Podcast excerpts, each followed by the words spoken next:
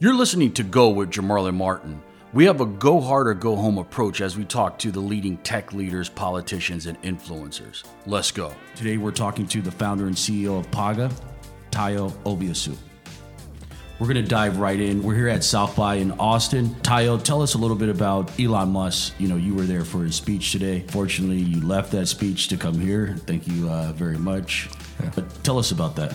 Uh, Jamal, thank you. It's very nice to, to be with you again. Just hearing Elon and seeing him in person was very inspiring. Um, he um, talked about the, you know, the big bets that he's he's made, you know, um, and how he took the $180 million that he made from PayPal and split it between Tesla and SpaceX and uh, figured that he would put $90 million into both of them and still have $90 million. And like, that's still a lot of money, right? Um, and make a big bet because no one else, and he didn't want anyone else investing.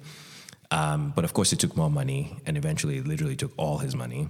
And but it was inspiring to hear him talk about how he's going after these big bets, and and actually got to the point where he actually had to borrow money for rent in 2008, and had to face the possibility of failure of both of them. Uh, multiple times, and where they were just living by the skin of their pants, he said, you know, um, and then eventually got you know external investors, and that's been allowing them to to actually move forward with with their dreams. But there are a few things that he said that I took away. Um, one was you know just about how because one of the questions is how does he juggle his time? You know these two big projects that he's working on you know and he said you know most of his time is actually on spacex. And that what he does is he has you know someone who's running the business side allows him to be on the design of what's going on.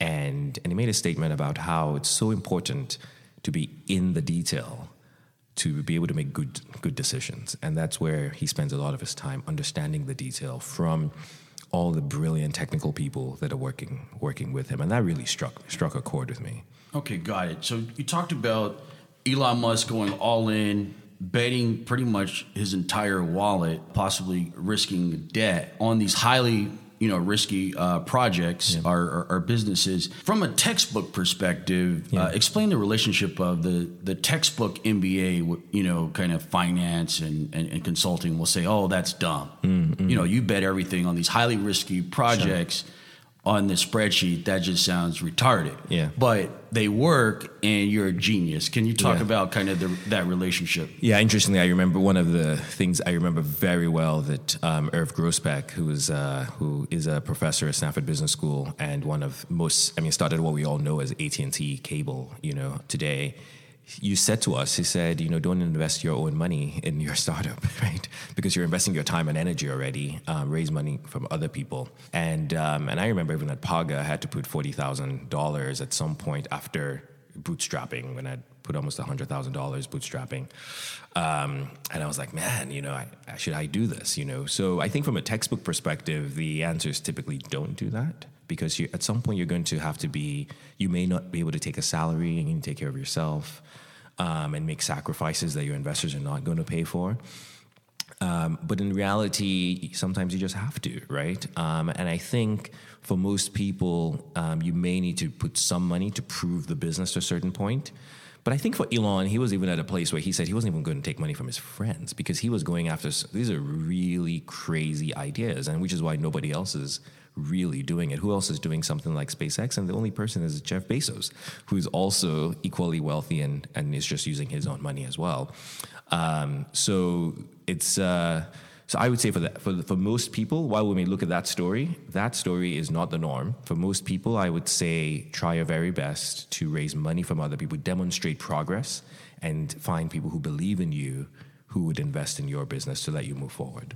Do you believe there's a material relationship with Elon Musk's uh, background out of South Africa and Canada uh, gave him an advantage in terms of how to tackle some of the opportunities, uh, same opportunities that Silicon Valley they're going after? Um, I'm not sure, to be honest. Um, I mean, I have to imagine that somehow his background and his upbringing must have helped him in how he perceives the world and how he perceives what he is capable of doing and why not him you know um, an example is with the boring company which he says he spends only 2% of his time on but he 20% of his tweets so it seems like he's spending a lot of time on it but he said that that's an idea that literally came from him joking all the time about somebody needs to build tunnels in los angeles like and three years in nobody was building tunnels and it's like huh, why not me? Like, yeah, you know. So I think there's something that has already in his background that allows him to say, "Hey, why can't I do that?" You know, and the same thing with SpaceX. He was really about like, why is NASA and why have we not achieved Mars? You know, after all these years of landing on the moon, why have we not gone back? Like, and and then eventually he was like okay why not us? Like why can't we be the ones to do this? And i definitely do think upbringing helps with that right? And just that understanding that you know what nothing is beyond me and if i fail that's fine but nothing's beyond me to try we met in lagos uh, in uh, 2012 yeah. what do you remember about that just some crazy guy you know he wants to meet no i mean I, don't like, really, I, I, don't really see these guys out here uh, yeah, you yeah. know what were you thinking back then? no then? look i thought i thought it was i mean there there are a couple people i've met who just came said i just want to understand what's going on right and Yeah. and and um, and i appreciate that and and in fact funny enough, uh, someone I met on my first day here at South by, he was like, "Yeah, I hear all this stuff about Nigeria, and I, you know, how should I learn more?" And I said, "Just come." Yeah. You know, and I said, and and he and then he started telling me about how he doesn't have that much money. I said, "No, dude, if you come out, you, you can stay at my place." Yeah, they have money. Uh, you know, I remember Yeah. uh, in college, uh, you know, there was a, a big concept in terms of uh, African Americans uh, Mm. becoming Afrocentric. So Africa this, Africa that. Mm-hmm. Uh, and so you're thinking that people are uh, culturally conscious. Yeah. But I, I don't remember anyone actually flying out of Atlanta and Yeah, going just to go see, right? Ghana Yeah. or going to uh, Yeah. Nigeria. You're seeing it more now, though. You, you, You're seeing it a more. lot Yeah, we're seeing a lot. We're seeing a lot more. I mean, um I had I've had a number of interns who reach out and they're like, "I just want to come, come see Yeah. what's going on." The current CFO of Stripe, um, you know, he just he wasn't. This is way before he even joined Stripe, and he just showed up in Lagos. He knew Yeah. one person who had lived in Nigeria. And introduced him to a few people. He had no real purpose. What about just to come African understand it? African Americans, uh, fewer and far between. They'll come. Yeah. Um, but but I, I do think you're seeing some, and some are actually staying to work there um, as well. Yeah. Okay, got it. Well, Ghana, I think, is more of a destination for some reason than Uh, Nigeria. it's you know a lot of people recommend at least for uh, African Americans that Yeah. that's your that should be your first stop. Uh, I don't know why that is, though. Actually, uh, they say with Cape Coast uh, Castle, a lot of slaves uh, went through there, and in terms of the democracy and the government, see. like kind of start off with an appetizer. I see. Yeah, it's a bit easier to just land. yeah. Got it. Talk to us about your personal story uh, Mm. before you got to uh, Stanford. I finished, you know, under I mean, uh, secondary school, um, just you know, around sixteen or so, and it was right around the time where the Nigerian president, the democ, we just had our first um, democratic elections in a very long time, but there was those were annulled. So I was out of school for a year or so. Um, and and during that time was able to convince my mom to let me look at going to school abroad. You know, so did my SATs and did all this stuff um, and and eventually, long story short, but eventually got um, admission to a junior college, Bakersfield College in California. And you know, I was actually yesterday just talking to some friends about this, about how Bakersfield will always have that small little town in the middle of California. Most people just drive drive by it on Highway Five, but will always have a special place for me because I met some amazing people who are just so nice um, and who really helped me achieve to where I am today. Whether it was, you know, I went through times where I could not pay fifty dollars for rent, right, and I was working five jobs, right, um, just to try and make ends meet. My friends want to go to the movies, and I'm like, oh, I'm doing something, but really was I couldn't afford the five dollars for the movie. All of that for me just built character, right, and really helped me realize that my current situation, and I was always very clear about this, that my current situation was not going to be a predictor of where I was going to be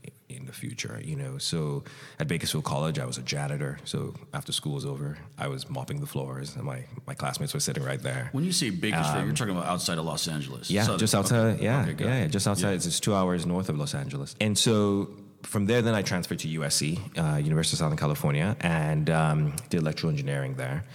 Um, and and after that, I went to work for a couple of startups in Los Angeles, and then to Deloitte Consulting in in San Francisco. Um, so yeah, so I did that for about three years um, before I went to business school. Okay, got it. So, you know, one study that came out said that Nigerians outperform all immigrants mm-hmm. and Americans at yeah. academics here in the United States. Yeah. Why do you think that is? Why are you guys killing everybody? you know, it's um, this is the third time I'm being asked this question in two weeks, um, and it's interesting in different flavors. But the truth is, I actually don't know the real answer to the question. I do know this um, from my parents' generation. There has been a focus on education and a focus on people trying to to learn right and to and to better themselves and i think for all of us we take it from different perspectives. So when i recently interviewed uh, my friend's dad who's 80 now and was just a math whiz his perspective is that you know the opportunities that he got back in the 60s to go abroad he felt, and he was the first electrical engineering professor for Nigeria, Nigerian electrical engineering professor in a Nigerian university, that he had to come back immediately after his education in London because he had to come back and give back because he felt so fortunate to the opportunity he had been given. And I felt something similar when I went abroad. And I felt especially from I have been given this opportunity to go study abroad. I'm going to focus on doing well, right? And I'm going to bust my ass right to learn and do well. And that was my that was my sole focus. You know actually austin was the first place that i ever had alcohol and that was like two years after undergrad right? Just to give you yeah. a sense that in undergrad i did nothing right other than study um, and be part of um, student life you know running for senate and things like that um, at usc so i think for a lot of nigerians there's that sort of pressure of like we've got to do well we've got to make the most of the opportunity we have and um, and I don't think that I don't I don't think it's that we're somehow genetically you know better positioned it's than a, anybody it, else. But the yeah. culture, though, uh, I think would you make an argument that the the cultural tradition in terms of putting a premium on education that's kind of powering that has powered that has powered yeah. a lot and and it's still there right so in nigeria as bad as our education system is and, and it's actually fairly bad most people go to private schools up to university yeah across all across all economic levels, actually. Yeah. Yeah. But I, I would argue a lot of African Americans will say, hey, you know, the reason people from the Caribbean or Africa perform better, they take advantage of uh, more opportunities in the United States, is the best come over here. Uh, but I don't think the data really supports that view. Even when you adjust for parental education, income, you adjust for other variables, the the Africans are still outperforming the the Africans who were born in America. Yeah, uh, I definitely think it's a it's a cultural. Oh, I mean, I agree with that um, because I meet a lot of Nigerians who are trained in Nigeria and are just ridiculously smart, right? Yeah. Um, and I have some in my company, and um, so I think you know some of us have been given a very fortunate opportunity to be able to go abroad and, and get an education, but. Um, but yeah, but I, I think I think it's more that from a young age, people pay you know a lot of premium to making sure that kids are educated you know. And i, I, I say something that nigeria is a very interesting place um, because no one is upset that aliko dangote is the wealthiest black man in the world. And he's such a humble person when you meet him. And at the rate of his wealth growth of his wealth he's going to be the wealthiest person in the world in our lifetime right? Um, but no one's upset about that. They actually no matter where they are they believe that their child can be Aliko one day, right? Even if they're not there, and they actually really believe that it's part. It's it's a, it's a blessing and a curse because we're very superstitious people, yeah. Right. So it's like that that that blind faith of like, wow, yeah, my ch- my child can one day be be Aliko, and I, I, have to give him an education or her an education to give him the chance. Can you tell our, our audience uh, who that is and, and what yeah. he does? Yes, Aliko Dangote is um, he's in several businesses, mostly commodities based businesses. Um, but he owns a cement business, which is a primary business that has um, brought his wealth. Um, but he's actually in several several different businesses, and he's the wealthiest black person in the world. And he's Nigerian, and he is doing a lot of interesting things in Nigeria. As an example, right now he's uh, working on an 18 billion dollar refinery project to build the first private refinery in Nigeria. And Nigeria is the eighth largest producer of oil in the world. Yeah, many people are and we actually import. Yeah. we import refined crude. So I think it's going to be very transformational. Um, you know, the cynics would say that, oh, well, the government's going to have to give him crude at a discount, etc. But I'm like, look, he's spending all this money doing this, and in the long haul, it's a great thing for the country. Some people say that uh, uh, under the Obasanjo regime, uh, actually, uh, my very good friend is former President Obasanjo's son, with Stella Obasanjo, uh, rest in peace. Some people will say, hey, he benefited a lot from uh, government schemes in terms of cement and, and kind of blocking uh, other players in the market. Do you think that criticism is fair in terms of you know some of his early advantages? I think he's actually honest about it. Yeah. Right. Um, I was blown away. I had uh, there were about twelve of us that met with him once for breakfast, um, and he was very candid about how he could have lost all his money when he was importing rice, and rice imports were banned all of a sudden, and he had put all his money into an import that was sitting at the port already. Yeah. And if he was stopped from getting that out, um, he would not be where he where he is today. I think he's very honest about sort of the opportunity that government gives, but I actually don't see a problem with that because Yeah. I think in any emerging market, um, I'm very comfortable with a few people owning the commanding heights of any of, of any of any economy because the, the more competition you give in the very beginning, the harder it is to actually make progress. And I think that's fine to get a few people become very wealthy as long as they do what they're actually set out to do. Yeah, if you're going to do that for someone, it seems like he's the right guy to do So it So he's doing he's doing it right. I mean, there's some policies that it's put quote unquote that he's the one pushing, which are not true. So, for example, on tomatoes, I don't think he's the one really pushing for that for that policy for no importing of tomatoes, because at the end of the day, when you want to put in tariffs and things like that, you want to have a local industry that already already works.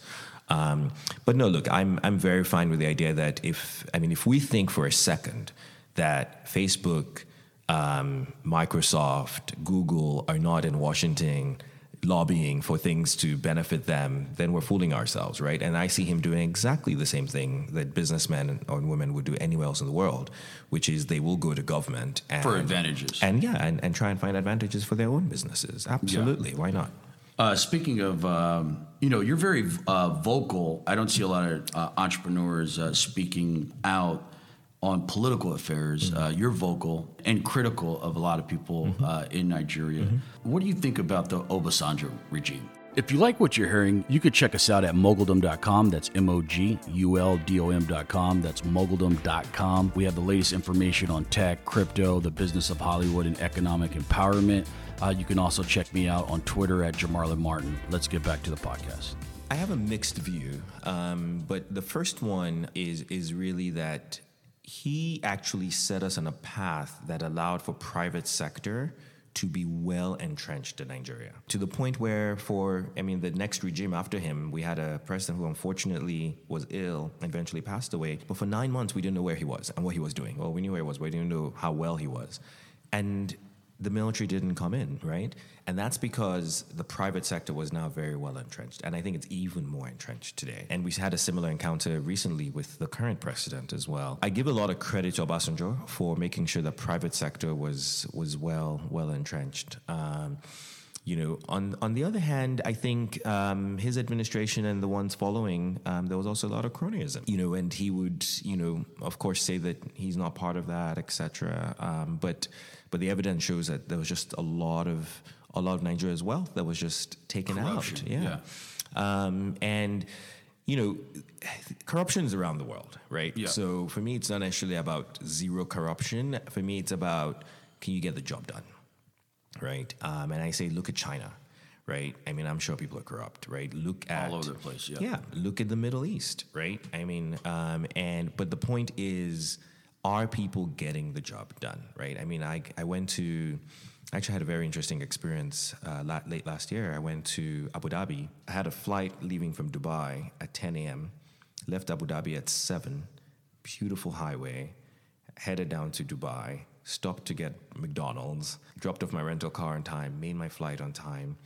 It took me less time to do all of that than to go from Lagos Murtala Mohammed Airport to my house in in Lekki, which is without traffic 30 minutes, maybe 40 max, right? I mean, and that drive, and so it's just amazing, right? You just say, look, on a shorter distance, we can't even make it happen, right? Um, and here we are in, in the UAE, and they've just they've just uh, you know made this infrastructure, um, and I'm sure there's some corruption there, but at least they're delivering for their people. It's clear you have a lot of passion for your people and for your country. Could you see yourself running for president of Nigeria one day? No. There's no possibility. No possibility. You would just roll it out. I they will kill me, um, you know, right? Because I I will be so brutal that um, I don't think I'll survive. So that's why You I think you would be uh, Murtala Muhammad? Uh, you would be I will the fire. Nigerian JFK that would be assassinated. Yeah, pretty much. Because I would literally let go of a third or half of the entire civil service in one foul swoop. And I will be very strict on um, just incompetence. And that's the biggest frustration I actually have with the Nigerian government and with, the, with a lot of people I run into. Um, who you think are, you know, but someone said it to me recently. He said, you know, it's, it's hard to ask from people what they don't know or what they haven't experienced. So I think we need, um, I don't have the patience, um, which is why I, I'm always very thankful to people who do go into government, But are you but I don't think I could do it. are you the guy though? You're educated at USC, Stanford. You know you have global exposure, but you're analyzing your fellow Nigerians. Where hey, you guys are not up to speed like I see it in other places. Do you believe the competency is there where you're judging them fairly? So I do believe that there are people who are very competent who do a great job, and they will eventually get there. So as an example, we joke about it, but I feel very seriously that one day my co-founder is going to run for office, and I will be the first person to support him. And I can see him having the patience. Um, certainly has the brilliance to do a fantastic job, and I think he would. There's another friend of ours who um, is currently considering running for governor of one of the states, and you know, um, I, I would more than happily support from the sidelines. The way I see myself running is to be able to finance other people who have the patience to go do it. I just don't have the patience, and would be, and and I think the way I would approach it, and I'm also not politically correct, um, and I'm always having to apologize. I'm regulated by central bank. I'm always having to apologize to the central bank guys. Oh, In fact, wow. I've just always said to them, I'm like, look, just always remember that you're talking to someone who is very Americanized. So just remember that, right? Um, I had an experience where um, the central bank called for a meeting, and um, the meeting was on a Tuesday, but I was in Abuja and going to be leaving Abuja on Monday, and I couldn't change my flight. And I wrote them. I said, "Oh, it's a shame that you know this meeting." We're being told last minute about this meeting because I would have been able to move things around, but at this point I can't. And I got a call back from someone and they said, What do you mean by it's a shame? I was like, I was like, what? He's like, yeah, you said we shamed you. I was like, no, no, no, you didn't shame me. Like, I was just saying, oh, it just it sucks. Like, it, you know, it's unfortunate. I was like, no, no, no. When we when we hear it's a shame, we're hearing that we shamed you. What did we do to you? And I tell the story because it just showed me, and I was like, wow, thank you so much for calling me to tell me this because you would have just been there upset at me, and I wouldn't have even known, right? But I tell the story because also part of why I don't think I could go into politics is I think the way I think, the way I um, perceive things is so very different than how a lot of Nigerians do. And and I think that would be very challenging for me. So so the way I sort of look at my being back in Nigeria, because I want to be part of building Nigeria to become the giant of Africa again. And I see what we're doing at Paga absolutely squarely doing that. Um, and for me, it's about how do we make it easy for people to pay and get paid, and how do we bring financial services to the mass market. And if we can do that, we can help lift people out of poverty.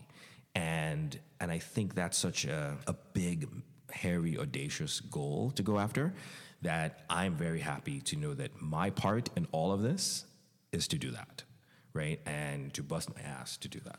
From a policy perspective, if uh, a significant amount of African Americans were able to trace their lineage uh, back to uh, Nigeria, myself, uh, I traced it, um, Yoruba, Oh, okay. but I, I traced it back. Nice. But do you feel like you could support something out of Nigeria in Cameroon or Ghana where there's some type of dual citizenship available for you know West Africans who came to America through Yeah. slavery. To come to come back to, The, to the, con- dual if they- they want citizenship, yeah, Like, hey, Sure. America's not enough Sure. in terms of our cultural heritage. No, absolutely. Why not? Um, I, th- I think I'll be very open to to that idea. Yeah, yeah. Um, I mean, look, I think, and we've, you know, I have a friend who is African American, and I don't even think he's traced, but he's married to a Nigerian, and he loves Nigeria. I mean, like sometimes we talk, and I'm like, man, like, what is it? you, know, Yeah. what do you you know, but he just loves it, and he's doing very well in his job there and career there, and I don't see him moving. Right? I mean, I, I think I have two friends like that actually. Uh, tell our audience uh, what Paga does. Yeah, so Paga is Nigeria's largest mobile money operator. Um, we exist to solve two problems. One is how do you make it easy to pay and get paid in a country that is extremely cash driven? And the second is how do you deliver financial services to the mass market? We have 180 million people in Nigeria. Only 30 million of them are banked. And even for those 30 million, more than half of them think of their debit card as an ATM card just to pull cash out of the machine, right? Um, so it's a very cash driven society. And, and what we want to do is just build an ecosystem that makes it easy for what individuals to send money to each other or to pay for businesses and for to get financial services to the mass market to bank the unbanked. How big is the opportunity in Nigeria for you? Yeah.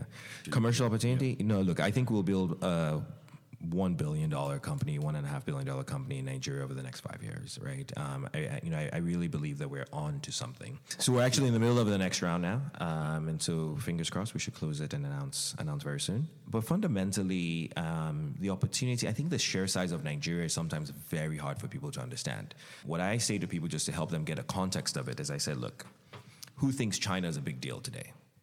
And everybody raises their hand. Well, 80 years from now, Nigeria is going to be bigger than China. That's one thing I remember uh, when we met in 2012. Sounded at first it sounded arrogant. You you know you said, "Hey, the African growth opportunity is really Nigeria, Yeah. right?" It sounds funny coming from a Nigerian, Yeah, right? yeah. Uh, but the facts. Uh, uh, tell our audience why proportionally, Yeah. uh, the facts support that statement. Yeah, no, I hate when people, um, well, not hate, but um, you know, when people say, "Oh, Africa is the last frontier or the next frontier," I'm like, no, it's Nigeria. It's not Africa.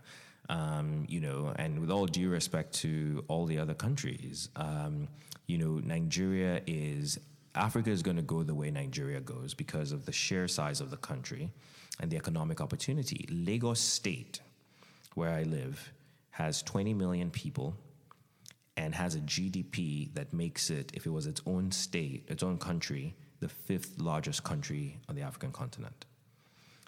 Port Harcourt, which is in River State in Nigeria, if it was a country, would make would be the ninth largest economy on the African continent. So there are at least three cities in Nigeria that are bigger than most countries um, on the African continent. Um, and so if there's any business that is thinking long term about their opportunity in the world and the global landscape, they have to be thinking Nigeria. Last year, we saw Coca Cola buy into one, or no, two years ago, buy into Chivita, a local company as a way to really it was already in Nigeria Coca-Cola was already in the Nigerian market but actually a way to expand its Nigerian operations we saw Kellogg's come in for almost half a billion dollars into the best um, and most respected brand in Nigeria um, Indomie um, through the distribution company Dufil and and that was also a multi you know multi-million dollar deal 100 million dollars more than 100 million dollar deal and you know, I think these are companies that are looking long term for their market growth um, and and realizing that they have to be in Nigeria. So, if as the way people are thinking about China and India is the way people will be thinking about Nigeria. You know, so you know, for all the good things people talk about, I use Rwanda as an example, and I love Rwanda. I got married there, beautiful country. But it's so small that anyone who's starting anything there is going to immediately have to be thinking of a second market, right? Um, and when people ask me, oh, is Paga going to go outside of Nigeria? I said, yeah, one day. But we have such a big opportunity in Nigeria alone that um, I may not be at Paga by the time we're really going outside of Nigeria, right? Um, and maybe I've passed on the baton by then. Is anything related to blockchain in your roadmap? Not right now. Um, we actually are, um, and my CTO is actually quite keen to take some time off to go and just study on blockchain and really think through it and think through what and where we can use it. I mean, the initial uses we can think of is to get rid of the distributed databases that we have. Um, because if you look at our system, we have about four live versions, right, to ensure that we never lose data of uh, what's going on, on on, on the Paga system, right, and to assure our customers that we're never going to lose their, their data and their money. Um, and we monitor those real time, very closely. Uh, so I can see us doing something with blockchain down the line. Currently, the Nigerian central bank is not very positive to cryptocurrency. Bitcoin transactions are growing, but licensed financial institutions in Nigeria are not allowed to hold it or allowed to trade it. So we can work with other companies who, who are. Would it be fair to say it's an underground market, meaning legitimate businesses are handling No, no, no. Bitcoin Leg- transactions? Yeah, yeah. No, legitimate businesses are, um, especially because it's been hard to get currency out of Nigeria lately. And so a lot of companies have used Bitcoin. And do you view Bitcoin as competition with Paga? No, I don't. No, I don't. Yeah, yeah. Uh, why I isn't think- Bitcoin a threat to your business? Yeah, I don't think it's a threat because I think um, fundamentally central banks, and including the Nigerian central bank, are not going to allow Bitcoin to become the currency in their markets. I do think at some point in our lifetime we will have at least one country go 100% uh, cryptocurrency, and um, and but it will be their own currency that they'll create. So because of that, I don't see Bitcoin as competing, but I can see us um, allowing people to trade and use Bitcoin, right? But I, but you know, but if you think about Paga today and what's the, what's the, what are the use cases for Bitcoin? It's really around remittance as is the biggest use case. So on Paga, you hold a digital wallet similar to PayPal. You can put cash in it. If you have a bank account, you can link your banks. You can put your cards on it. So if I want to send Jamarlin money, I just on Paga send him money and he gets the cash real time, instant real time. So in that transaction, Bitcoin does nothing for us at all because you can now take that cash, use it on Paga, move it to your bank if you want, right? Um, or cash it out if you want. So Bitcoin has no real, no real benefit. In fact, with Bitcoin, I now need to remember this. I have to create create this wallet, and if I lose my key, I've lost my my wallet, which actually happened to me. Are there any blockchain businesses that you see coming into Nigeria that could be a threat? Not yet. They may be, but I don't see any yet. Special thanks to Tayo. You can check him out at mypaga.com. We really appreciate you coming through. No, absolutely. Thank you very much. This was fun. Thanks everyone for supporting the Go podcast. You can check me out at Jamarlin Martin on Twitter. You can also check us out at moguldom.com. That's M O G U L D O M.com. Let's go.